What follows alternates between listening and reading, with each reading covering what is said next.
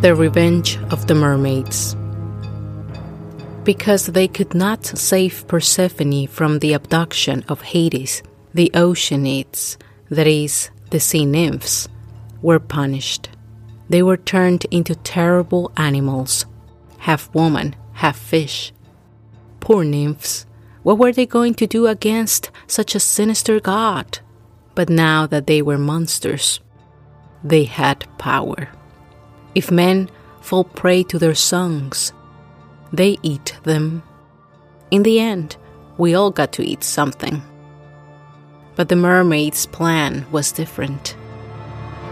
The plan was to save all women from men's abductions and to stop them from coming with their ships to kidnap them and to subject them to the terrible captivity of home life. In truth, the sirens fulfilled the duties that the nymphs could not. In doing so, they answered Persephone's secret prayers. Welcome to Tres Cuentos, the podcast dedicated to the literary narratives of Latin America. The short story written by the Puerto Rican author Mayra Santos Febres can be found in Spanish on the website Círculo de Poesía. The link to the site is in the transcripts. Initially, I found Mayra Santos Febres in the book Afro Puerto Ricans in the Short Story, an anthology, edited by Victor C. Simpson. I knew I had to present her story, Marina's Fragrance, after trying to contact the Spanish publisher for permission to feature the story in the podcast, my next move was to reach the author. I called the National Library of Puerto Rico. I thought librarians could help me find a needle in a haystack. Unfortunately, due to COVID 19, no one was working. Feeling that I might have to go with a different author, my stubborn mind tried two more attempts. I called the University of Puerto Rico and later the National Foundation for the Popular Culture. In this last one, a nice man answered. I explained what I needed, and he provided me a phone number. Yet, he was not sure if it would work. It did, and I am pleased to say that we were granted permission to present the story and were able to interview the author Thus, with the Afro Puerto Rican writer Mayra Santos Febres, we finalize our journey through Afro descendants literature. The following story can be found in the book Urban Oracles Stories by Mayra Santos Febres, translated by Nathan Budoff and Lydia Platon Lazaro, published by Brookline Books. The story, Marina's Fragrance, comes in the voice of storyteller Diane Macklin, and I will tell you more about her in the comments. Mayra Santos Febres tells us the story of Marina, a young woman who knows how to harbor fragrances in her flesh. In time, her feelings equal the sense her body remembers. But her divine gift is desired by and resented by those who cannot cage her.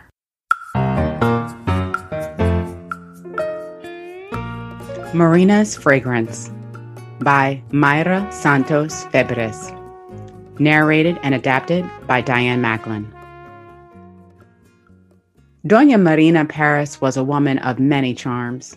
At 49, her skin still breathed those fragrances which, when she was young, had left the men of her town captivated and searching for ways to lick her flanks to see if they tasted as good as they smelled and every day they smelled of something different. At times, a delicate aroma of oregano brujo would drift out of the folds of her thighs. Other days, she perfumed the air with masculine mahogany or with small wild lemons. But most of the time, she exuded pure satisfaction. From the time she was very little, Doña Marina had worked in the Pinchimoja takeout restaurant an establishment opened in the growing town of Carolina by her father, Esteban Paris. Previously, Esteban had been a virtuoso clarinetist, a road builder, and a molasses sampler for the Victoria sugarcane plantation. His common law wife, Edovina Vera, was the granddaughter of one Pancracia Hernandez, a Spanish shopkeeper fallen on hard times, from whom time had set a trap in the form of a black man from Canovanas. He showed her what it meant to really enjoy a man's company after she had lost faith in almost everything, including God.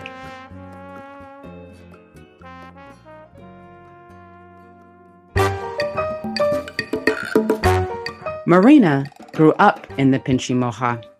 Mama Edovina, who gave birth to another sister every year, entrusted Marina with the restaurant and made her responsible for watching Maria, the half crazed woman who helped Mama move the giant pots of rice and beans, the pots of tanapa and sauce, of chicken soup, roasted sweet potato, and salt cod with raisins, the specialty of the house. Her special task was to make sure that Maria didn't cook with coconut oil. Someone had to protect the restaurant's reputation and keep people from thinking that the owners were a crowd of blacks from Loíza. From 8 to 13 years of age, Marina exuded spicy, salty, and sweet odors from all the hinges of her flesh. And since she was always enveloped in her fragrances, Marina didn't even notice that they were bewitching every man who passed close to her. Her pompous smile, her kinky curls hidden in braids or kerchiefs, her high cheekbones, and the scent of the day drew happiness from even the most decrepit sugarcane cutter, from the skinniest road worker burnt by the sun, from her father, the frustrated clarinetist, who rose from his stupor of alcohol and daydreams to stand near his Marina just to smell her as she passed by. Eventually, the effect Marina had on men began to preoccupy Mama Edovina. She was especially worried by the way she was able to stir Esteban from his alcoholic's chair. The rest of the time, he sat prostrate from five o'clock every morning after he finished buying sacks of rice and plantains from the supplier who drove by in his cart on the way down to Nueva Esperanza Market. Marina was 13, a dangerous age. So one day, Mama Edovina opened a bottle of Christopher Columbus rum from Mayagüez, set it next to her partner's chair, and went to look for Marina in the kitchen, where she was peeling sweet potatoes and plantains. Today, you begin working for the Velasquez. They'll give you food, new clothes, and Doña Georgina's house is near to school. Mama Edovina took Marina out the back of the Pinchimoja towards Jose de Diego Street. They crossed behind Alberti's pharmacy to the house of Doña Georgina, a rich and pious white woman whose passion for cassava stewed with shrimp was known throughout the town.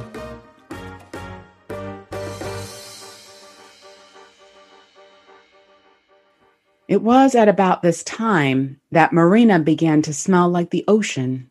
She would visit her parents every weekend. Esteban, a bit more pickled each time, reached the point where he no longer recognized her, for he became confused, thinking that she would smell like the daily specials. When Marina arrived perfumed with the red snapper or shrimp that they ate regularly in the elegant mansion, her father took another drag from the bottle which rested by his chair and lost himself in memories of his passion for the clarinet. The Pinchimoja no longer attracted the people that it used to. It had lapsed into the category of breakfast joint. You could eat funche there, or corn fritters with white cheese, coffee, and stew.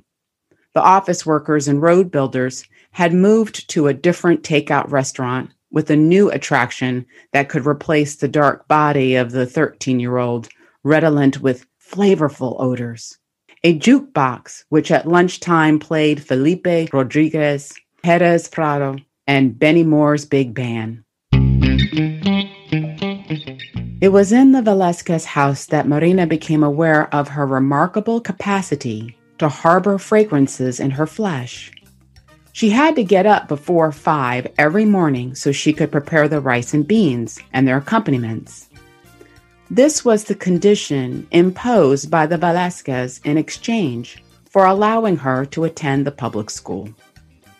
One day, while she was thinking about the food that she had to prepare the next morning, she caught her body smelling like the menu.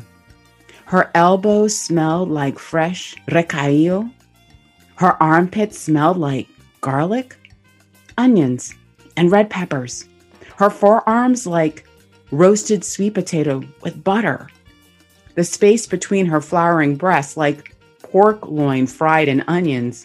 And further down, like grainy white rice, just the way her rice always came out.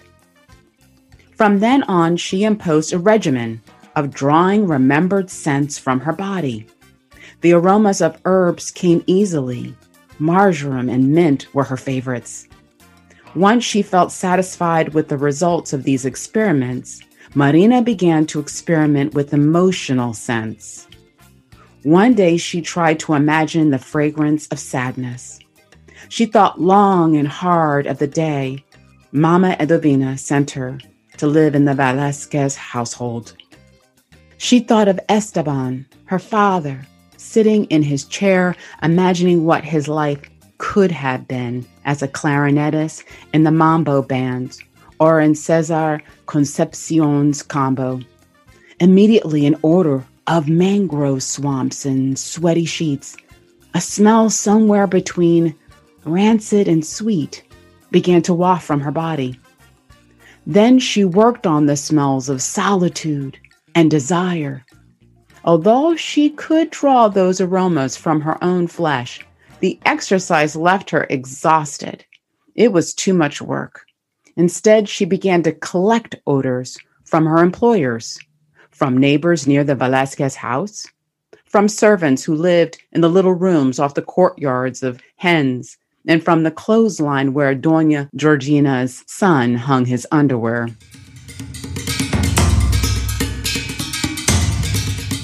Marina didn't like Ippolito Velasquez Jr. at all. She had surprised him once in the bathroom masturbating, which gave off an odor of oatmeal and sweet rust. This was the same smell, a bit more acid which his underpants dispelled just before being washed. He was six years older than she, sickly and yellow, with emaciated legs and without even an ounce of a bottom. Esculapio, she called him quietly when she saw him passing, smiling as always with those high cheekbones of a presumptuous negress. The gossips around town recounted that the boy spent almost every night in the Trumbrazos neighborhood looking for mulatta girls upon whom he could do damage. He was enchanted by Dark Flash. At times, Ippolito looked at Marina with a certain eagerness. Once he even insinuated that they should make love, but Marina turned him down. He looked so ugly to her, so weak and foolish, that just imagining Ippolito laying a finger on her body, she began to smell like rotten fish and she felt sick.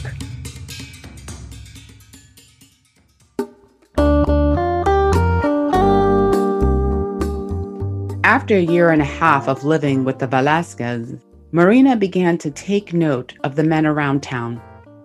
At Carolina's annual town fair that year, she met Eladio Salaman, who with one long smell left her madly in love. He had a lazy gaze, and his body was tight and fibrous as the sweet heart of a sugar cane. His reddish skin reminded her of the tops of the mahogany tables in the Velasquez house. When Eladio Salaman drew close to Marina that night, he arrived with a tidal wave of new fragrances that left her enraptured for hours, while he led her by the arm all around the town square. The ground of the rainforest, mint leaves sprinkled with dew, a brand new wash basin, morning ocean spray. Marina began to practice the most difficult odors to see if she could invoke Eladio Salamans. This effort drew her attention away from all her other duties, and at times she inadvertently served her employer's dishes that had the wrong fragrances. One afternoon, the shrimp and cassava came out smelling like pork chops with vegetables. Another day, the rice with pigeon peas perfumed the air with the aroma of greens and salt cod. The crisis reached such extremes that a potato casserole came out of the oven smelling exactly like the Velasquez boys' underpants. They had to call a doctor for everyone in the house who ate that day, vomited until they coughed up nothing but bile. They believed they had suffered severe food poisoning. Marina realized that the only way to control her fascination with Eladio was to see him again. Secretly, she searched for him on all the town's corners, using her sense of smell. Until two days later, she found him sitting in front of the Cerquera Theater, drinking a soda. That afternoon, Marina invented an excuse and did not return to the house in time to prepare lunch. Later, she ran home in time to cook dinner, which was the most flavorful meal that was ever eaten in the Velasquez dining room throughout the whole history of the town, for it smelled of love and Eladio Salaman's sweet body.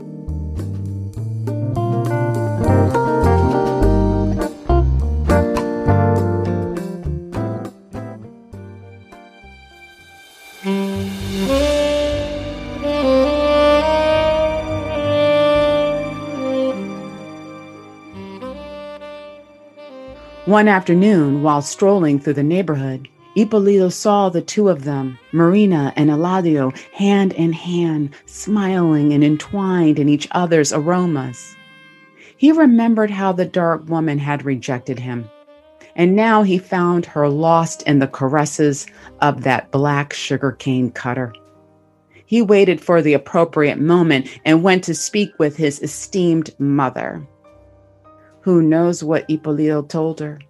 But when Marina arrived back at the house, Doña Georgina was furious. Indecent, evil, stinking black woman. And Mama Edovina was forced to intervene to convince the mistress not to throw her daughter out. Doña Georgina agreed, but only on the condition that Marina take a cut in her wages and an increase in her supervision. Marina couldn't go to the market unaccompanied. She couldn't stroll on the town square during the week. And she could only communicate with Eladio through messages. Those were terrible days. Marina couldn't sleep. She couldn't work. Her vast memory of smells disappeared in one fell swoop. The food she prepared came out insipid all of it smelled like an empty chest of drawers. This caused Doña Regina to redouble her insults. Conniving little thing, Jezebel, polecat.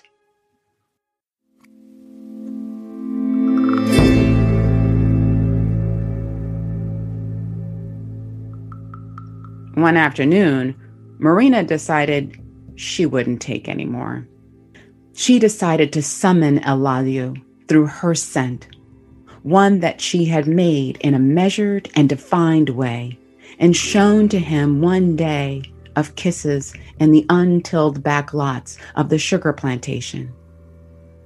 This is my fragrance, Marina told him.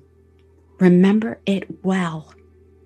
And Eladio, fascinated, drank it so completely that Marina's fragrance would be absorbed into his skin like a tattoo. Marina studied the direction of the wind carefully. She opened the windows of the mansion and prepared to perfume the whole town with herself. Immediately, the stray dogs began to howl, and the citizens rushed hurriedly through the streets, for they thought they were producing that smell of frightened bromeliads and burning saliva.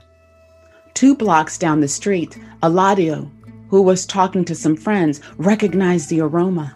He excused himself and ran to see Marina. But as they kissed, the Velasquez boy broke in on them and insulting him all the way threw Eladio out of the house. As soon as the door was closed, Ippolito propositioned Marina that if she let him touch her breasts, he would maintain their secret and not say anything to his mother. You can keep your job and escape Mama's insults too, he told her, approaching. Marina became so infuriated that she couldn't control her body. From all of her pores wafted a scaly odor mixed with the stench of burned oil and acid used for cleaning engines. The odor was so intense that Ippolito had to lean on the living room's big colonial sofa with the medallions, overwhelmed by a wave of dizziness. He felt as if she had pulled the floor out from under him, and he fell squarely down on the freshly mopped tiles. Marina sketched a victorious smile. With a firm tread, she strode into Dona Dorina's bedroom. She filled the room with an aroma of desperate melancholy. She had drawn it from her father's body.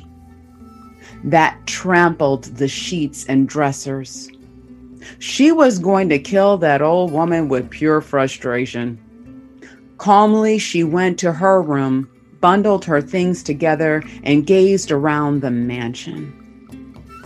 That pest, the Velasquez boy, lay on the floor in a state from which he would never fully recover. The master bedroom smelled of stale dreams that accelerated the palpitations of the heart. The whole house gave off disconnected, nonsensical aromas so that nobody in town ever wanted to visit the Velasquez house again. Marina smiled.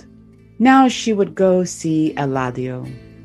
She would go resuscitate the Pinchi Mocha. She would leave that house forever.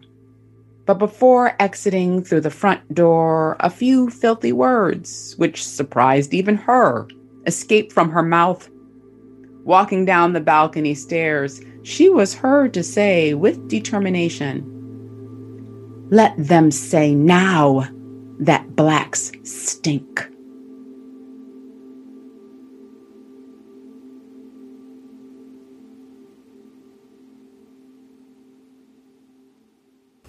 This story reminds me of the book by the Chilean American born in Peru, Isabel Allende, As Water for Chocolate. The difference is that Puerto Rican Mayra Santos Febres gives it another dimension. Marina's character somehow evokes the feminine instinct to create and desire freely. However, before we explore how religious and political systems redesigned women and minorities' roles to fit into the plan of modernity, I must introduce the fantastic storyteller that gave voice to today's cuento or story. Diane Macklin has dedicated over two decades to the art of storytelling and listening.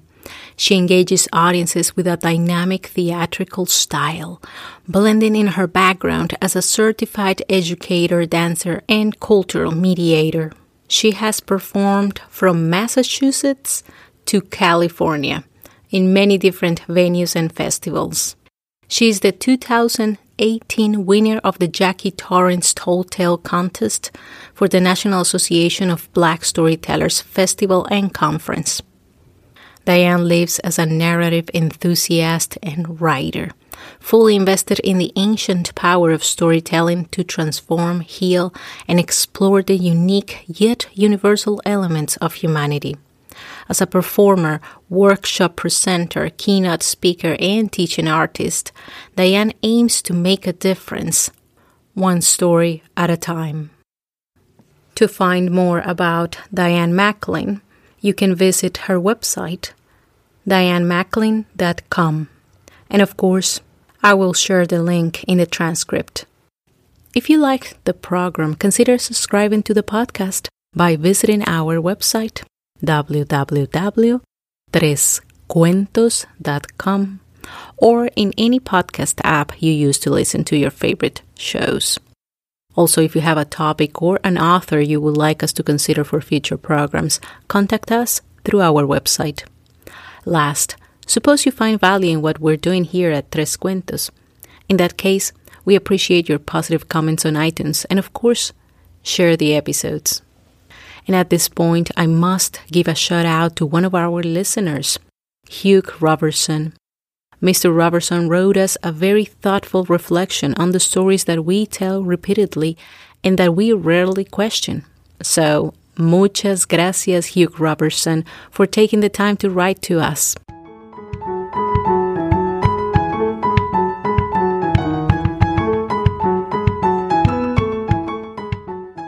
But it is time to talk about the marvelous woman that wrote today's cuento, Mayra Santos Febres.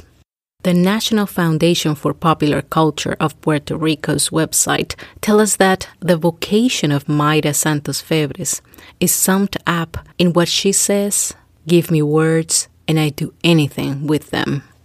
Santos Febres is a writer, professor, and poet. Like my mother did for me, Santos Febres' mother instilled in her a love of literature. The National Foundation for the Popular Culture of Puerto Rico tells us an anecdote about Santos Febres' childhood. From a young age, she showed an interest in the world of lyrics. She kept a notebook where she wrote poetry. But the one that motivated Mayra to have a career in literature was her seventh grade Spanish teacher, Yvonne Sanavitis. One day, the teacher discovered Mayra writing in her notebook things that were not related to the class. The teacher approached the girl, looked at the writing, and said, Look at this. There is potential for a writer here. Santos Febres has been called the owner of what writer Ana Lydia Vega calls hyperconscience that is, the ability to think critically and beyond social conventions. The Foundation continues saying that Mayra is an advocate of just causes, defending those who are marginalized and rejected by society. She is an anti racism activist. These convictions come to light in her literary works, her short stories, poems, and novels. In her writings, she advocates for the sexual and personal freedom of women, the rights of homosexual and black communities, and the essence of Puerto Ricans as Caribbean and Antillean. Among Santos Febres' awards are the Radio Sarandi Award, part of the Juan Rulfo International Short Story Competition in Paris, France. Her novel, Sirena Selena, deals with the marginality of transvestites. It has received significant international reception, especially in France and Italy. But I'm not going to tell you any more because after the comments, we'll have Mayra Santos Febres sharing her experience as a Puerto Rican Afro descendant writer.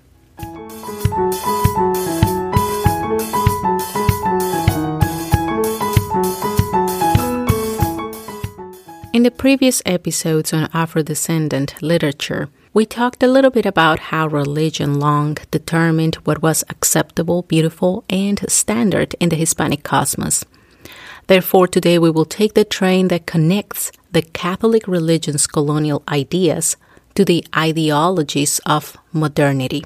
So we must refer to the article written by anthropologist Mara Viveros Vigoya, Blanqueamiento Social, Nación y Moralidad en América Latina social whitening nation, and morality in Latin America.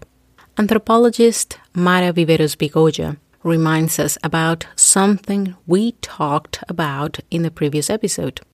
She says that in the Latin American colonial context, the legitimization of blood cleaning, which operated in the Iberian Peninsula and required documenting an ancestry without religious Jews or Muslims stain, gradually became the need to prove that there were no black ancestors, such as mulattoes, zambos, or other colors, visible in the skin tone and physiological traits.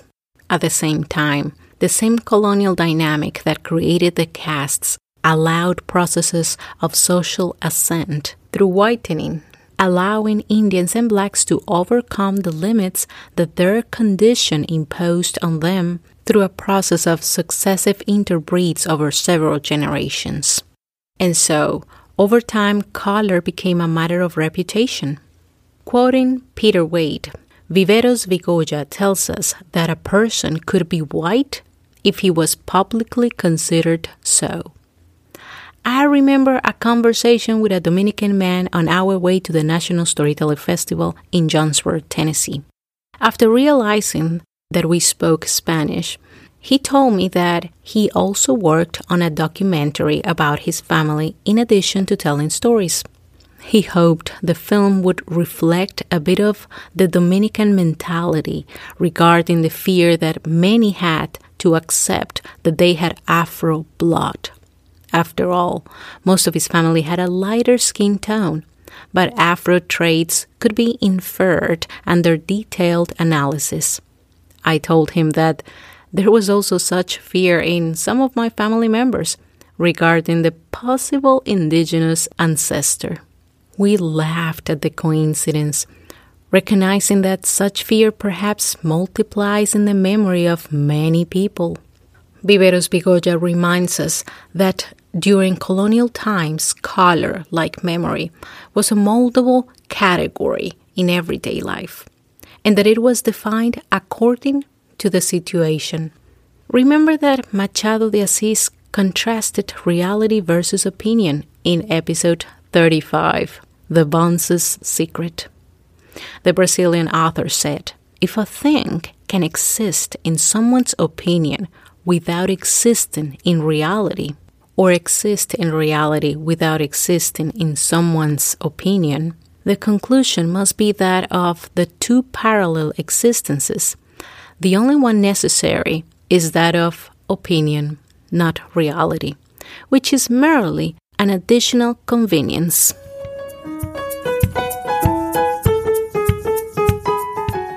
And how does color end up gaining so much importance in Latin America? Unlike in the United States, where colonizers arrived with their families, in Latin America, many men left their women behind. White women were therefore scarce. Besides, contrary to the northern Titan in Latin America, it was easier for slaves to buy freedom. These two variables and others found fertile ground in the newly born Latin American societies, thus contributing to the mestizaje, racial mixing. Additionally, since the social pyramid had the whites on the cusp and the indigenous people and Afros at the base, there was room to ascend in the middle with a large number of mestizos growing and reaching wealth, racial status became a determinant for the white elite. So important was the matter of purity of blood that the responsibility ended up falling upon women's shoulders. Referring to the social agreement that ensured the purity of blood, Viveros Vigoya tells us that in this operation, it was crucial to control the sexual behavior of women of the elite, regarded as the agents who could corrupt or stain the family, threatening the purity of blood that largely defined the social position of the elite in the social and racial hierarchy. Hence, the old excuse of the importance of a woman's innocence and virtue was equivalent to her family's honor. Indeed, there were many abortions during colonial times, since no pregnancy resulting from a relationship with a lower ranking man could bring anything good. Above all, women should contribute to preserving the system that privileged their husbands, brothers, and fathers. As the Spanish saying goes, nadie sabe para quién trabaja. No one knows who they truly work for.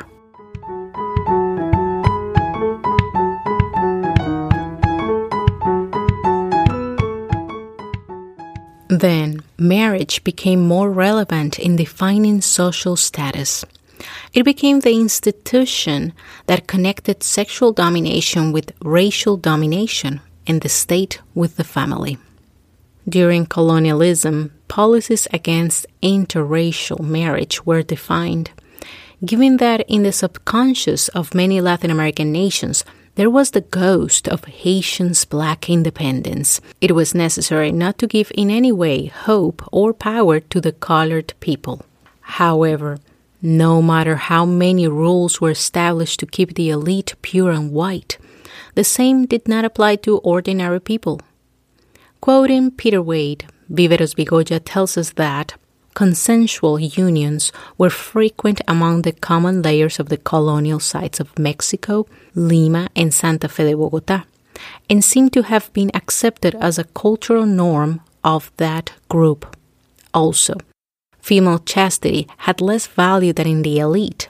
However, marriage was an institution widely valued by the entire population and was a goal to which everyone aspired. Perhaps due to the high degree of mestizaje and the laxity with which the rules were followed, the colonial authorities resorted to the Inquisition. Viveros Vigoya states that the Spanish and Portuguese colonizers linked sexual immorality to paganism and pursued witchcraft not only as heresy but also as a highly sexualized sphere. In fact, if you look at the Spanish manual used by the Inquisition courts in Mexico and Lima in 1569 and then in Cartagena de Indias in 1610, many of the cases were related to sexuality I am attaching the link to the PDF document in the biography of the transcript. Let us continue with the Inquisition's obsession with mestizaje and sexuality. Viveros Vigoya cites Luiz Mott's research in Brazil, noting that many of the sacrileges investigated by the Inquisition in Brazil had sexual content. But Brazil was not the only one under strict scrutiny. Viveros Vigoya quotes Jaime Borja, a scholar who tells us about the Colombian case by saying that the sexuality of black, indigenous, and mestizo populations was subjected to stricter scrutiny. Thus, racialized populations, that is, people of color, were assumed to commit sins of cohabitation, adultery, and sodomy. Also, witchcraft was linked to prostitution and sexually licentious behaviors. So the lives of minorities were examined with a magnifying glass, judged harshly, and even taken out of proportions, especially during the witch hunting season. While the white elites were given a pass under the old saying, El que peca y reza, empata. If you sin and pray, it all goes away. But do not worry, the Church's effort to reach every individual and social group failed, and thus spaces for freedom and autonomy sprang. But it is time to cross the bridge that takes us from the Inquisition to modernity we will explore how the project to consolidate and modernize nation states gave women and minorities false hope. Thus, the dream of improving their status and freeing themselves from religious and social scrutiny did not appear. With the arrival of the 20th century across Latin America, improving the race became a focal point in national campaigns. Hygienist policies eugenic programs or racial selection, urban development, access to education, and modernity were welcomed. Viveros Vigoya tells us that in the Colombian case, the family was the focus of the remedial and formative strategies undertaken to reform the population. Women were considered responsible for reforming or raising the children of the homeland to consolidate a new, strong, and vigorous nation. This reminds me of Nazi, communist, and capitalist discourses about the tremendous responsibility that lies on women, the commitment of raising families and, therefore, a nation. Consequently, manuals for good manners and domestic life were designed to guide women in their future obligations as the mothers of modern society. Viveros Vigoya states that each task, according to their stage of life, was delimited. That includes the roles as mothers, the ideal age to marry, start sex life, and have children. Hence, single women turning 30 were distressed if they had not found a husband. As the old Spanish saying goes, se quedaría para vestir santos. She would end up dressing saints, referring to nuns. Also, it was likely that the spinster would be considered an individual who contributed less to society. If in previous centuries women were only a means for family reproduction or bodies that served for male entertainment, they were now seen as responsible for the national progress. But do not believe the story so quickly. The apparent ascension of women's status or social role comes with a catch. The woman was now recognized as in charge of the home economy creating a cozy nest for her husband. A warm, clean, and organized home undoubtedly would ensure that the husband was kept away from the vices of gambling, alcohol, and street women. Consequently, the man could become a working specimen of the tremendous productive system of modernity. Sadly, the belief that a good woman knows how to keep her husband happy has not vanished. I have heard from older women and men how important a woman is in her family's success, often working against her own aspirations. Viveros Vigoya tells us that women were seen and represented by medical discourse not only as biological mothers, but also as moral mothers of children, family, society, and the nation. A study by Donna Guy in 1991 in Argentina, quoted by Viveros, refers to the participation of feminist women in the definition of motherhood, accepted as a destination to be fulfilled by the modern women. Donna Guy goes on to say that feminist writers like Raquel Camaña linked motherhood to democracy and raised the centrality of the project of a vital democracy anchored in the family. Remember the sarcastic words of the Argentinian writer Alfonsina Storni in episode 30 Diary of a Girl Good for Nothing. This morning, when I woke up, I remembered that someone said that a fulfilled man should in life have a child, plant a tree, and write a book. I wonder if these tasks are still requisites for achieving happiness. What do you think, dear listener? And what does all this have to do with social and racial minorities? This whole tale of the vital female role in building a modern nation was part of hygienist policies.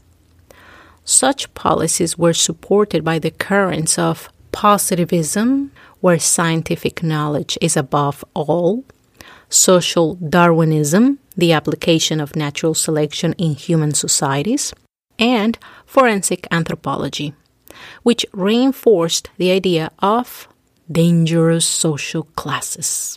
It was believed that such a population degenerated society and thus should be feared re educated, or eradicated. These included those suffering from tuberculosis, syphilis, alcoholism, prostitutes, bombs, beggars, and criminals, as well as seditious people and racial minorities. The sexuality of these groups was a source of mistrust. For Latin American leading classes, people of indigenous or African origin were an impediment to national development.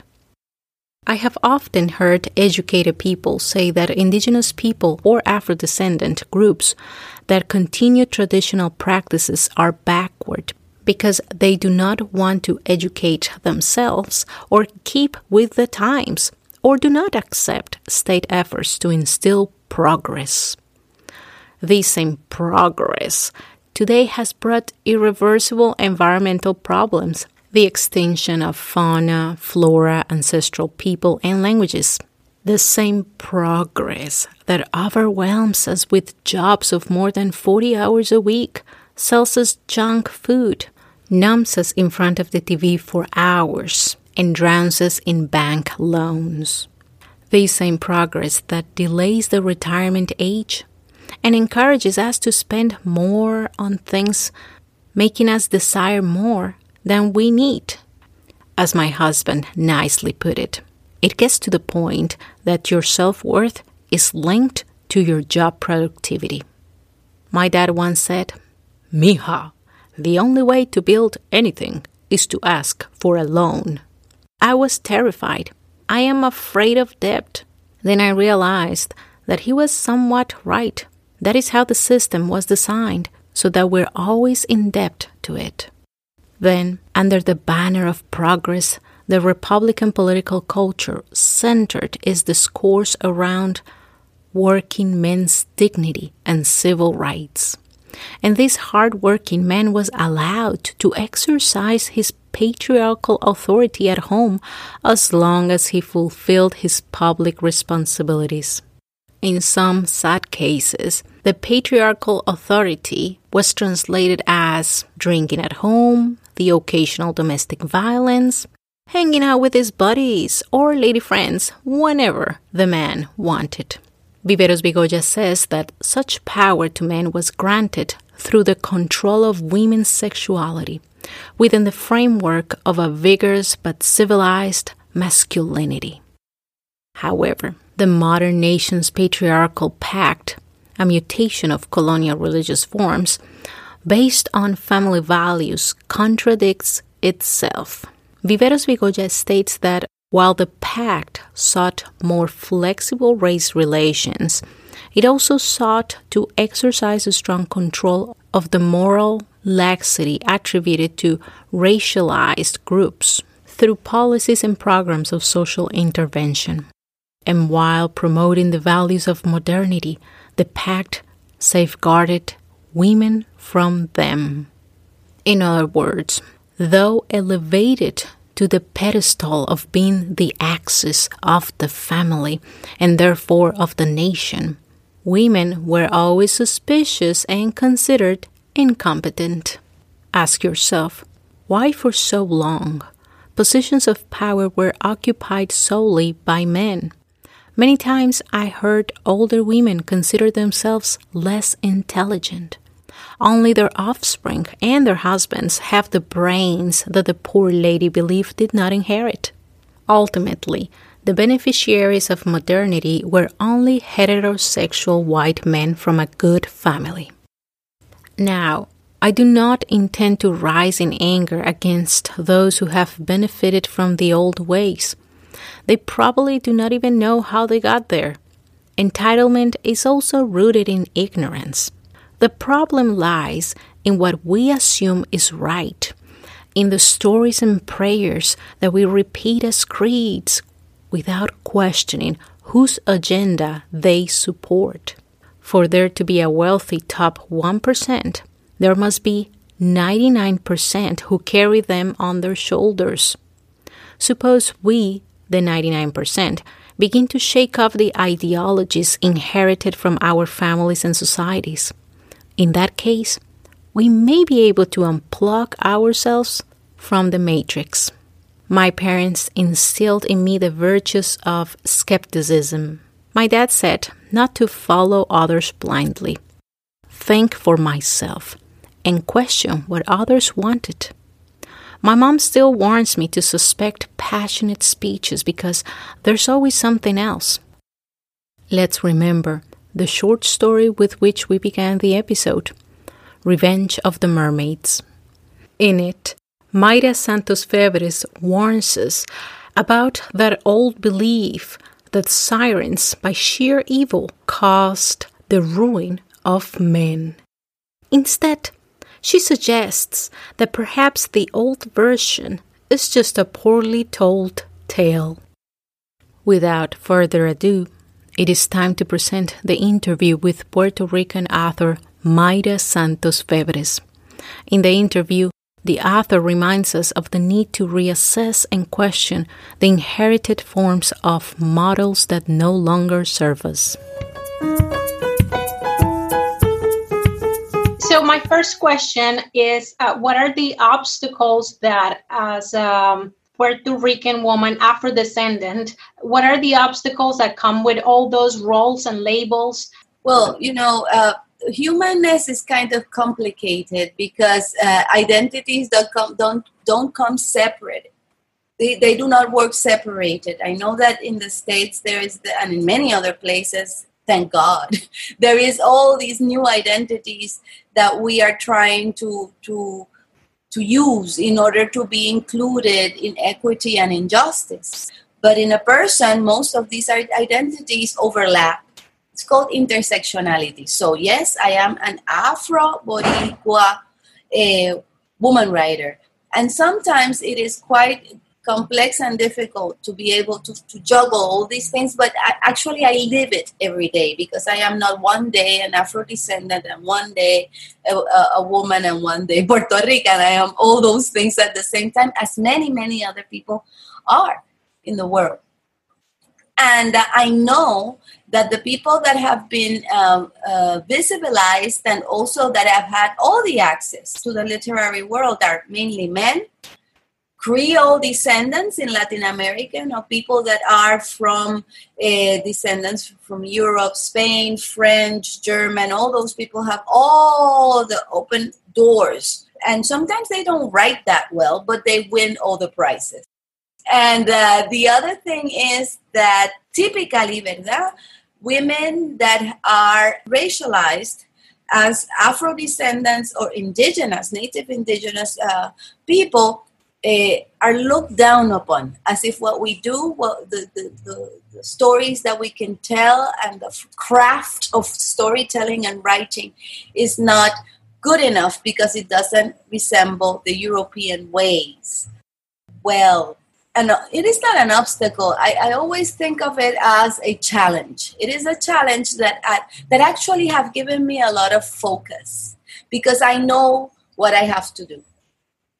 I know exactly what I have to change, and I know the stories that I have that have to be told, and I know that I need to get as far as I can with the help of my friends and, and fellow teachers and readers in order to get where I need to get, which is to hit and just destroy the myth that only one culture is the one that has the privilege to be universal and the privilege to talk for all of us and the privilege to say what is culture and what it is not. Uh, and since it is so clear, the path is so clear, I don't have to dwindle and, and be confused because it is, it is clear. I know exactly what I have to do, and that is a privilege. Those are powerful words. Uh, you're actually giving me, you know, a goal here. I'm, I'm, I'm seeing it clear. The clouds are moving. Awesome. Thank you. One last question. If you can share with us an anecdote. Well, there's so many, but I, I if I have to pick one, I will pick the one uh, when I graduated. My mother was a Spanish teacher. I am the daughter, the proud daughter of a Spanish teacher and a history teacher. My father was a history teacher, and he was a he is a baseball player. Well, right now he's not a baseball player because he's 80 years old, but he is. Um, ooh, I don't like that that much. He is a Pentecostal preacher. but we've always been working with the word. Uh, he's very patriarchal, and we fight a lot. But I, I love him dearly. And um, and one of the wonderful things is that uh, my mother decided she knew she knew me very well. I, I am a Pisces. I don't like to fight. I just like to win.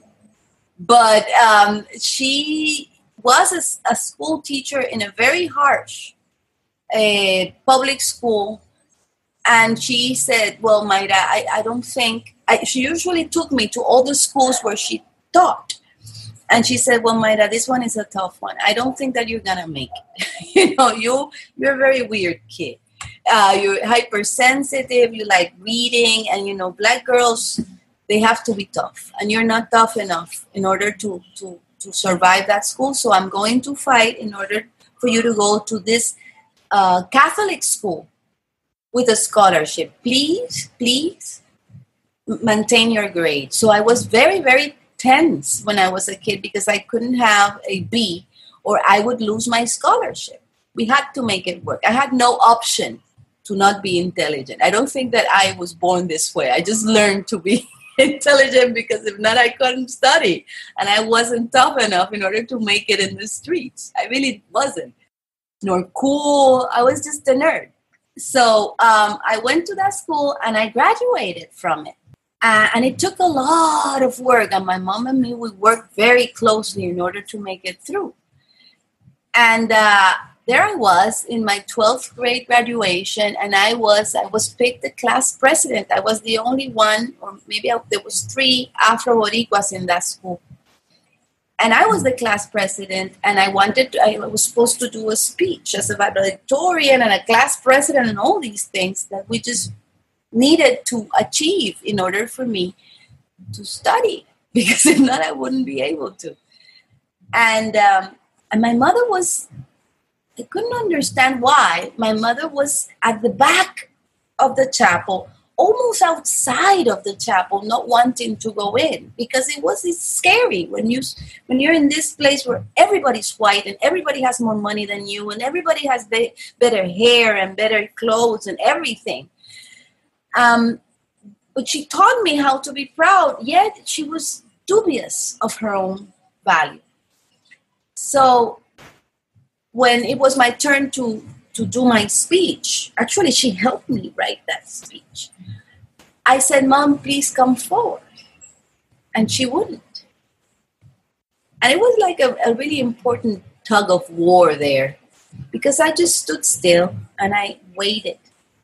And everybody started looking at her and looking at what is she waiting for? It was my mother, and my mother she had a green shirt like this. She started saying, No, no, no, no. And I just stood like that until everybody clapped and she had to walk in front.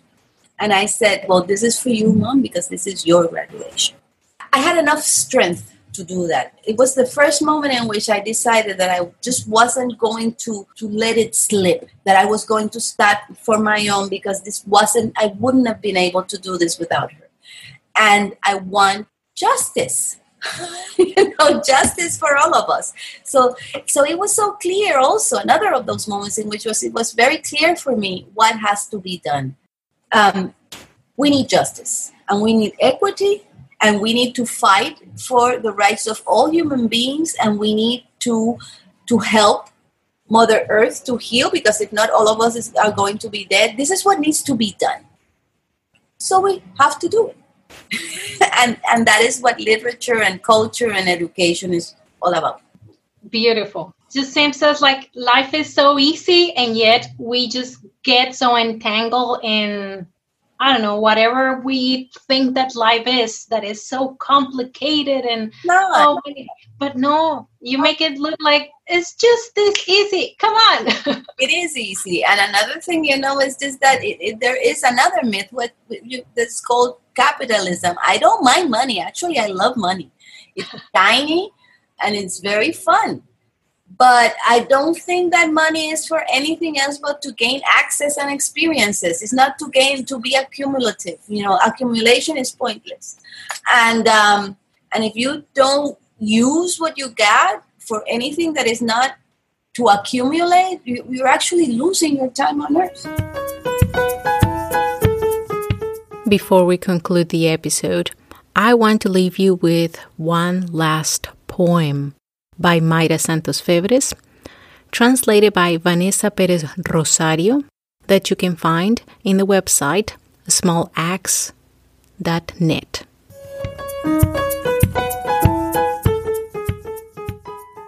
Air is lacking, wanting, So the journey goes on to the illegitimate city in the ocean's deep. Undocumented alveoli explode in melancholy song. Air is lacking. But what's different on the surface? If on the surface everything else is wanting, everything for the cooking pot and for the breast, for the pocket and the eyes, cold and calloused from walking so and waiting. Air is lacking, wanting, still wanting. A few lights glisten among the algae. Maybe in the ocean's deep there is an excess of everything that suffocates here. And that is all for today. Remember to share the episodes and write us a nice email through our website www.trescuentos.com. Spoiler alert the next season has to do with imagining the future. Yes, ladies and gentlemen, we will return with the beginnings of science fiction in Latin America. Until the next cuento or story. Adiós, adiós.